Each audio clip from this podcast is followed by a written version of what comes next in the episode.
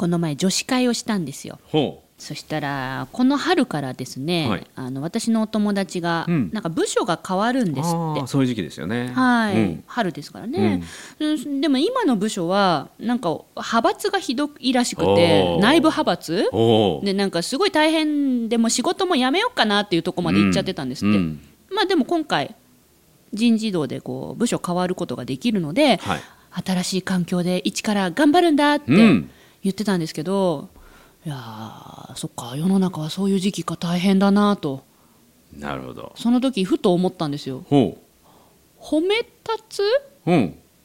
の人たちは、うん。なんかそういう派閥とかなんかスルスルっとこううまいことうん。なんかやっててみんなと仲良くなるのかな？など。どうすんのかな？でふとねふとその時に西村さんのことはふと思っい浮かんだんですけど、あの基本的にね、はい。派閥があるところから別の職場で移って、そこで派閥に巻き込まれないかというとそんなことないんですよね本当はね自分の受け止め方っていうか考え方を変えないと派閥問題はどんな環境に行ってもそれは引きずるんでしょえ派閥ってその環境環境でうん。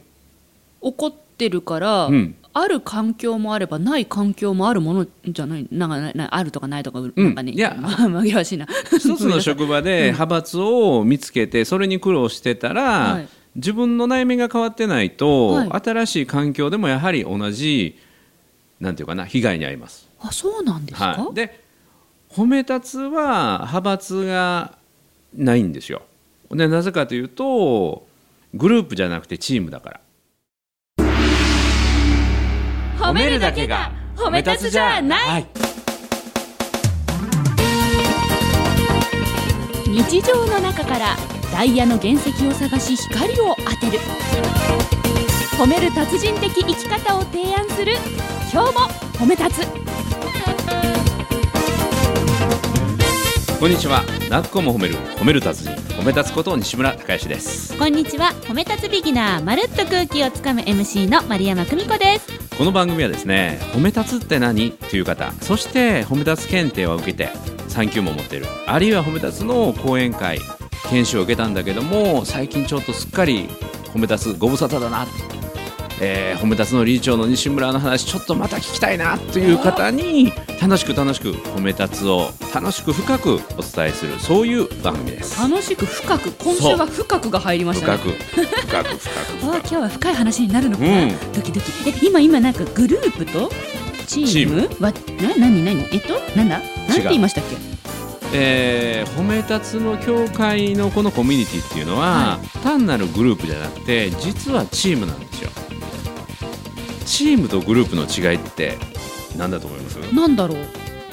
なんだ？えなんで？どっちもなんかにニアリーイコールじゃないんですか？ニヤリー ののニヤリーの違いをこう考えるっていうさすがやね。ね同じ同じ、うん。うん似てるんだけど違う。あんまりこんなこと考えないでしょ。考えないですね。でも確かになんかグループ、うん。グループっていうのは派閥を感じますよおねー。なんかこのグループに所属してるから、うんうんうんうん。俺このグループだから。みたうん。いな、でもチームっていうのはみんなでウェイって ウェイ。いうみんなで。イエーイイエーイやるぞ。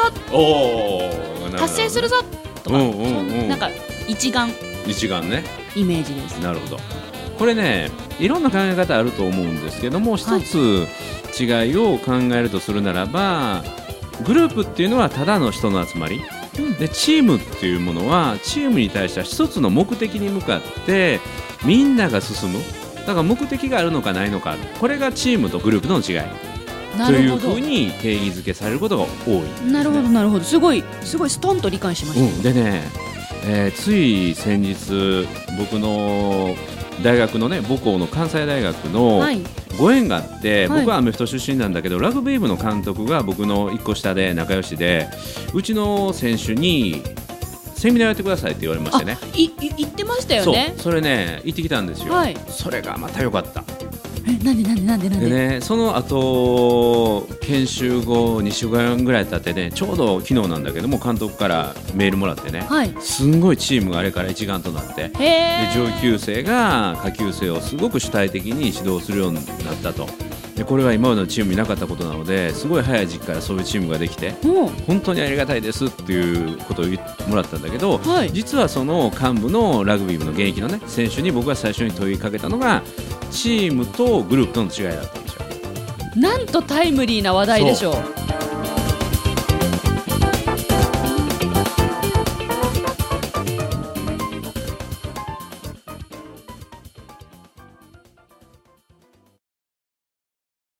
でね彼らの答えがまた素晴らしくて、はい一人で考えてグループで考えてそして発表してもらうっていうのをやったんですよ。でねその発表がすごく深くてね、はい。でただ単なるこちらが求めてたチームには目的がある。でグループは仲良しが集まってるっていうだけじゃなくて、はい。まずはね一緒にいる時間が長いって言った人間もいましたね。ググループよりもチームの方がね。のよりもチームの方が、はい。なぜならば、同じ目的に向かっているのでやはり顔を合わせて、はい。付き合わせて、えー一緒に過ごす時間が長いと、うんうんうん。グループは自分たちの心地のいい時だけ集まってで心地悪くなると解散みたいな、わかる、うん、だからチームの方が一緒にいる時間が長いとかね。はい。あるいはねチームっていうのはすぐになるもんじゃなくて時間をかけて作られていくもんであるとかねグループっていうのは似たものが集まるものがグループで違うものが自分とは全然違う個性のものが集まって出来上がるのがチームである。役割違う人が集まりますもんね。確かにで確かに。居心地はチームの方が悪いかもしれないけども、はい。それが時間を経つことによって自分の役割をもらえて、うんうんうん。そして居心地よくなるというかな一つになっていくもんだって、まあ、関係性形が醸成されていくというような。だから褒め立つ協会のコミュニティっていうのはこの日本の心の内戦を終わらせる。あるいは自分の可能性を信じる人を一人でも多く増やすんだという目的があるんですよ。でその目的のもとそれぞれが自分が果たすべき役割を果たしていくので派閥というのが生まれようがない。なるほど。違いを価値として認めてあそんなやり方あるんだねってこれはあなたの方が上手だね。僕はこれができるよっていうお互いを認め合いながら。はい。しかも仲良しグループじゃなくて切磋琢磨し合いながら刺激を与え合いながら目的に向かって進むので、まあ、派閥がないということなんですよ。そっか。じゃあ私のお友達が今の職場が派閥で、うん、派閥だらけで疲れちゃってもうやめようと思ってるのってとこまで行っちゃったのは、はい。会社の中が一つの目的に向かってないでなんかこう仲良し同士がそうそうそうそれが集まるグループが派閥なのでだから自分の中で目的目標を持ってね自分はこの職場でこういうことを成し遂げるんだって。はい。でそのために必要な人と仲良くなろうとかね。そのために必要な人の力を借りようとか。そのために必要な人からダメ出しされようが自分はそれの目的に向かって進むんだから居心地悪いかもしれない、はい。言葉は自分にはなんていうの叱られることはあるかもしれないけども自分の目的のためにはそれも財産で必要なものだってはい。受け止めれるようになると、派閥問題に巻き込まれるということはなくなるんですよ。確かに。そっか。私のお友達は会社で何したいとかどうなっていきたいっていう目的がなく周りの人とうまくやりたいっていうことだけでそれグループですよね。そう。そうなるとずっと苦しむばっかりが続くんですよ。ああそうか。だから自分がそれを突き抜けてこの職場で自分はこういうことを実現したい。はいこういうお客さんも救いたい、はい。あるいは自分はこういう成長をしたい。うんっていうことが明確になれば派閥問題からは解放される。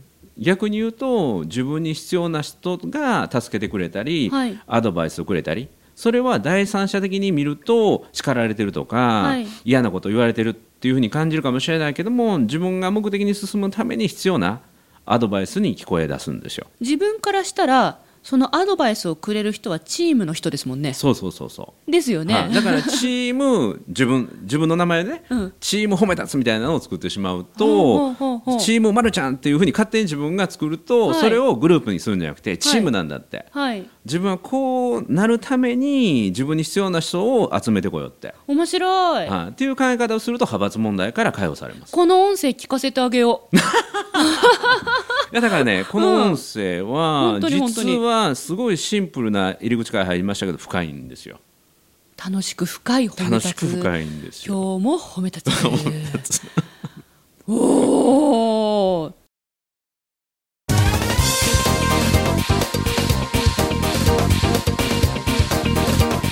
今日も褒め立つ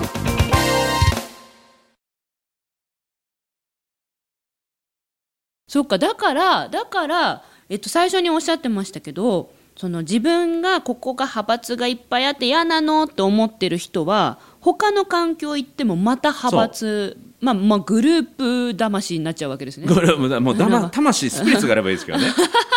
自分の心地のいい人ばっかりと集まってると異はい。質なものを入れないとかね、そういう異質なものが集まってきて違和感を感じて心地いいのがこれチームなので、はい。そのためにはその違和感を乗り越えるだけの目的を持つっていうことが大事。なるほど。じゃあ今あれだ派閥とかなんかこうみんなと仲良くなれなくてこの環境に馴染めない自分がいるんですどうしようとか思ってる人はうんその仲良くなることを見るんじゃなくて、その環境で私何したいの？そ何目的でここにいるの、っううん。ていうのを思い返してみればいい。そう。で一番ベストは、はい。自分自身が目的を持つ、まあ、自分の、えー行きたい場所を明確にするというのが一番ベストですけども、はい。なかなか急にはそういうことっていうのは見つかりにくいので、うん。じゃあどうするかというとチームとグループとの違いを明確に自分が嗅ぎ分けてね、はい。あこのチームに入ろうって、うんうんうんこの目的の自分も一員になろう。チームのメンバーになりたいという目的を持ったチームを見つけて、はい。そのチームのメンバーになるっていうのも一つの方ですね。入れてもらうそうもうすでに形あるところに入れてもらうそうそう、んんんだから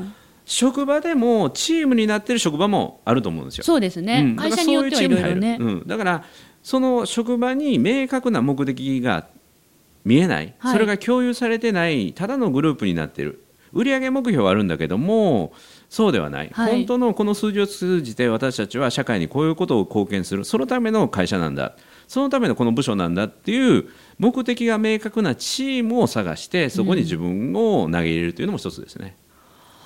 はいだから褒め立つの協会に入ってくる人っていうのは私たちもチームとしての目的目標に共感して入ってきてチームの一員となり自分の目的夢も褒め立つ協会の夢目標と重なっていくので心地よく成長を続けるっていうことなんですよ。だから派閥なんてありえない、うん、ただ目的を向いてるだけっていう。はえー職場の中でもしですよチームがありません。うん、チーム丸山を作りたいんだけれども、ん。なんかわからないって人も出てくるかななんか。自分の目標を定めれば。そうそれが大事ですね。旗印を上げるっていうね。そうですね。自分,、はい。自分ですね。あだからか自分の捉え方で派閥になるのもああそうそうそうそう、えっと、変えていくのも自分次第って言ったのはそういうところですね。だから付き合う人が変わっていきますよね。自分が目的が明確になればね。なるほど。そっから先実はブランディングとかそういうのも生きてくるんですよ。ブランディング、はい、とかキャラ作りね。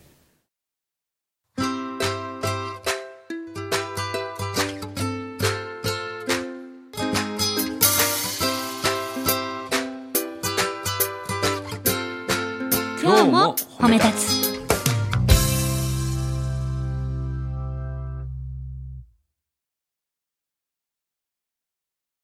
これはまた別の話になりますけど、ブランドって実は目的のねいくつかあるんですよ。ブランディングの目的はたくさんあるんだけども、はい。その中の一つは選ばれるためにブランディングをするっていうのと、うんうん。もう一つは選ばれないためにブランディングするってこれすごい大事で。選ばれないためのブランディング。どっちかというと選ばれないためのブランディングってすごい大事なんですよ。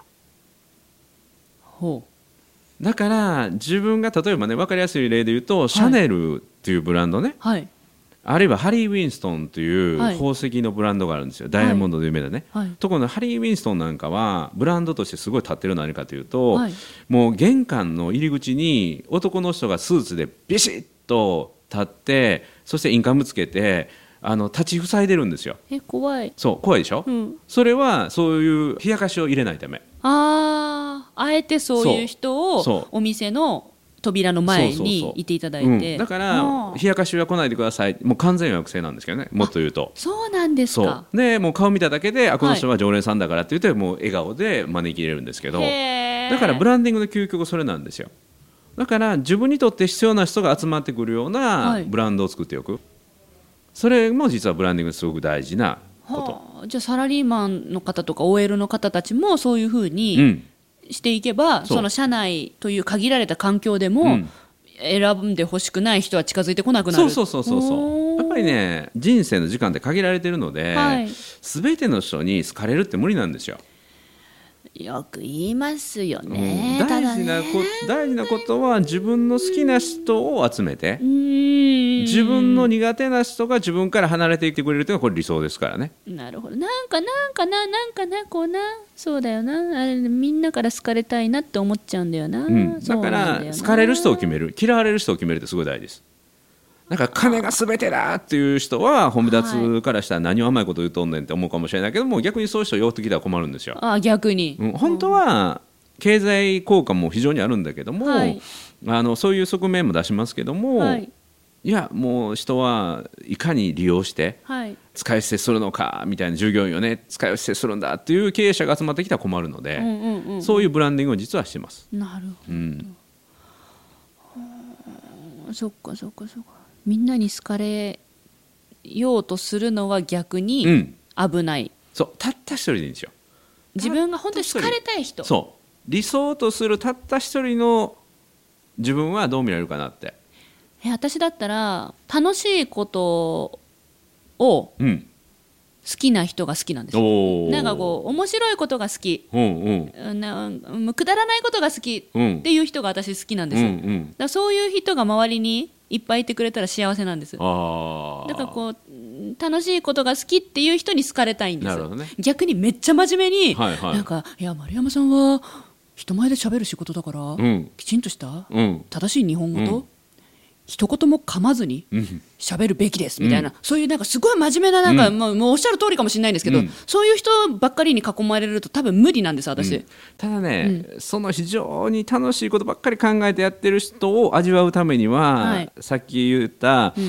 いや丸山さんはこうあるべきだと思う恥ずべきものねこうするべきだと、こうなるはずだとかね、はい。というカチンコチンに四角い人がいるとまた楽しさっていうのは高まるので。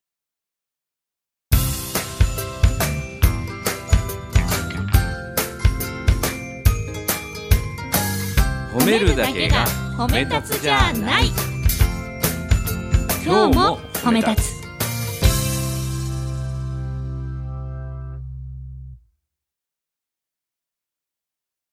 えなんでなんでなんでなんで？やっぱりこういう人がいるから私ってこっちが居心地いいんだって確認できるので。嫌いな人と出会うと好きなものが見えるんですよ。人って反対を見て初めて物事って理解できるのでだからダメ出しばっかりしてくる人間がいてやっぱりあ私この人無理って。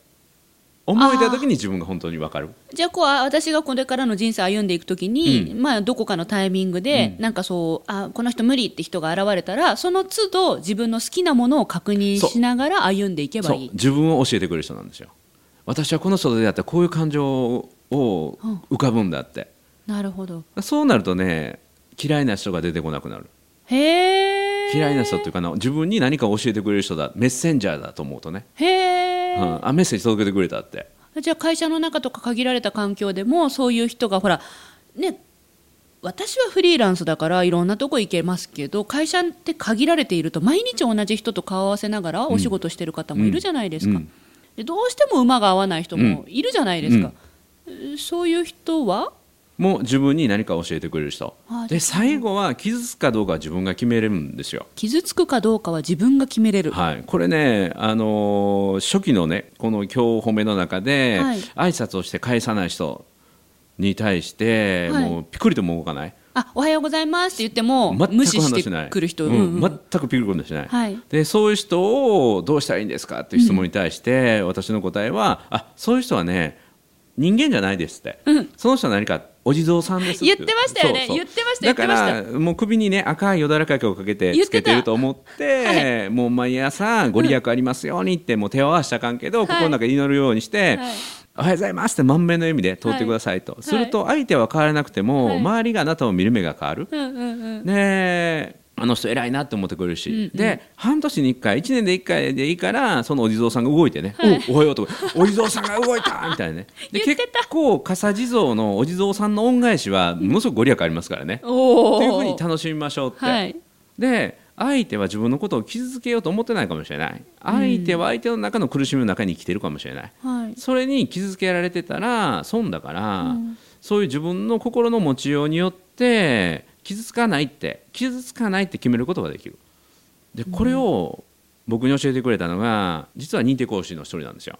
ああそうなんですはい、か、認定講師のね一人が傷つくかどうかは自分が決めるって教えてくれたのは認定講師で、はい。ある市役所で、はい。税金の滞納を督促する G メンみたいなねはい。そういう役割の人がいてねもうはい。12年その仕事をしてるんですよ。で税金払ってくださいって言うんだけど、い、やちょっとあの資金繰りがとかって言って。ね、うんうん。でこう話をしててやっぱり税の公平性から言うと、まあ、調べてみると税金払ってないんだけど趣味のことにお金使ってるとかねそんなのが分かると、い、やピシッと主張するんですって。はい。でするとね相手が逆ギレする場合があると「お前誰に物言うとんねん」とかね、ほうほう。俺の金だよっつって。とかね。あるいは「お前帰り気をつけろよ」とかね。お前家族おんのかとかね。あるいはこんなこと言われたってお前の給料な誰から出ると思ってんねんって。その時にそうその時に彼は心の中でこう思ったんですって。少なくともお前ではないって。だって払ってないですもんね。税金払ってない人だもんね。でそれで本当に気づいてたんだけど、はい。ある時にそれをよしこれを本にしようと思って。でね罵詈雑言ノートっていうのを作って。何ですか？罵詈雑言。こんなひどいこと言われましたというノートを作ってね、あこれ新しい言葉ゲットとかね。あこれまた言われてるからこれも結構慣れてきたなとかね。あこれは新しい言葉嬉しいみたいなね。すごい。たくましポケモン GO でピカチュウゲットみたいなね。たくましい。そうなんか今まで一番辛かったのは分かりました。私に死ねって言うんですね。これきついな、みたいなね でそのようにしてこれを将来出版しようって。はい。と決めた瞬間バリ雑言というかひどいこと言われるのが嬉しくなったって言ってね。傷つくかどうかは自分が決めるんですって彼に教えてもらったんですけどね。すごい。うん、なんかいろんな人出てきたらあこんな人おるんやみたいな。今頃こんなこと言う人いるんやとかね。あるいは自分の中のコレクションでひどい人コレクションのナンバーなんやなとかね。これはニューランキングだなとかね。あこういう人結構多いんだなとかね。2018年度版とかあそうそうそうそうそう。そういうふうに自分の中はい。で置き換えてみると気づかなくなる？こともあるかもしれない、ですそうそうそう。ネタをいただいてる感じですもんね。そう。だからこの人は自分にこんな感情を呼び起こす人なんだって。はい。褒め立つなってんのにこんな感情になる人おるんやみたいな。面白い。だから自分を観察していくっていうふうにするとうんだいぶ楽になります。そうかじゃあもう本当にただの派閥とか、うん。なんかその人付き合い面倒くさいうまくいかない嫌だっていうのはもったいないですね。そうもったいない。もったいないですね。観察観察、うんうんうん。ネタにしましょですね。う、はい、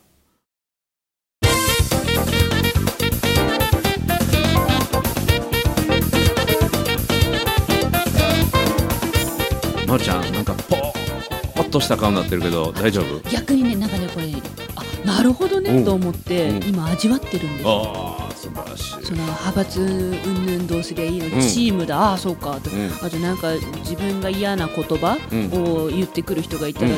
どうすればいいの？いやそれはね自分がどうしたいかを再確認できる。ああなるほどねもうこれでこの先一生バラ色ですね。ああいやあーうーん西村さんこれ不思議なもので、あれなんですよ。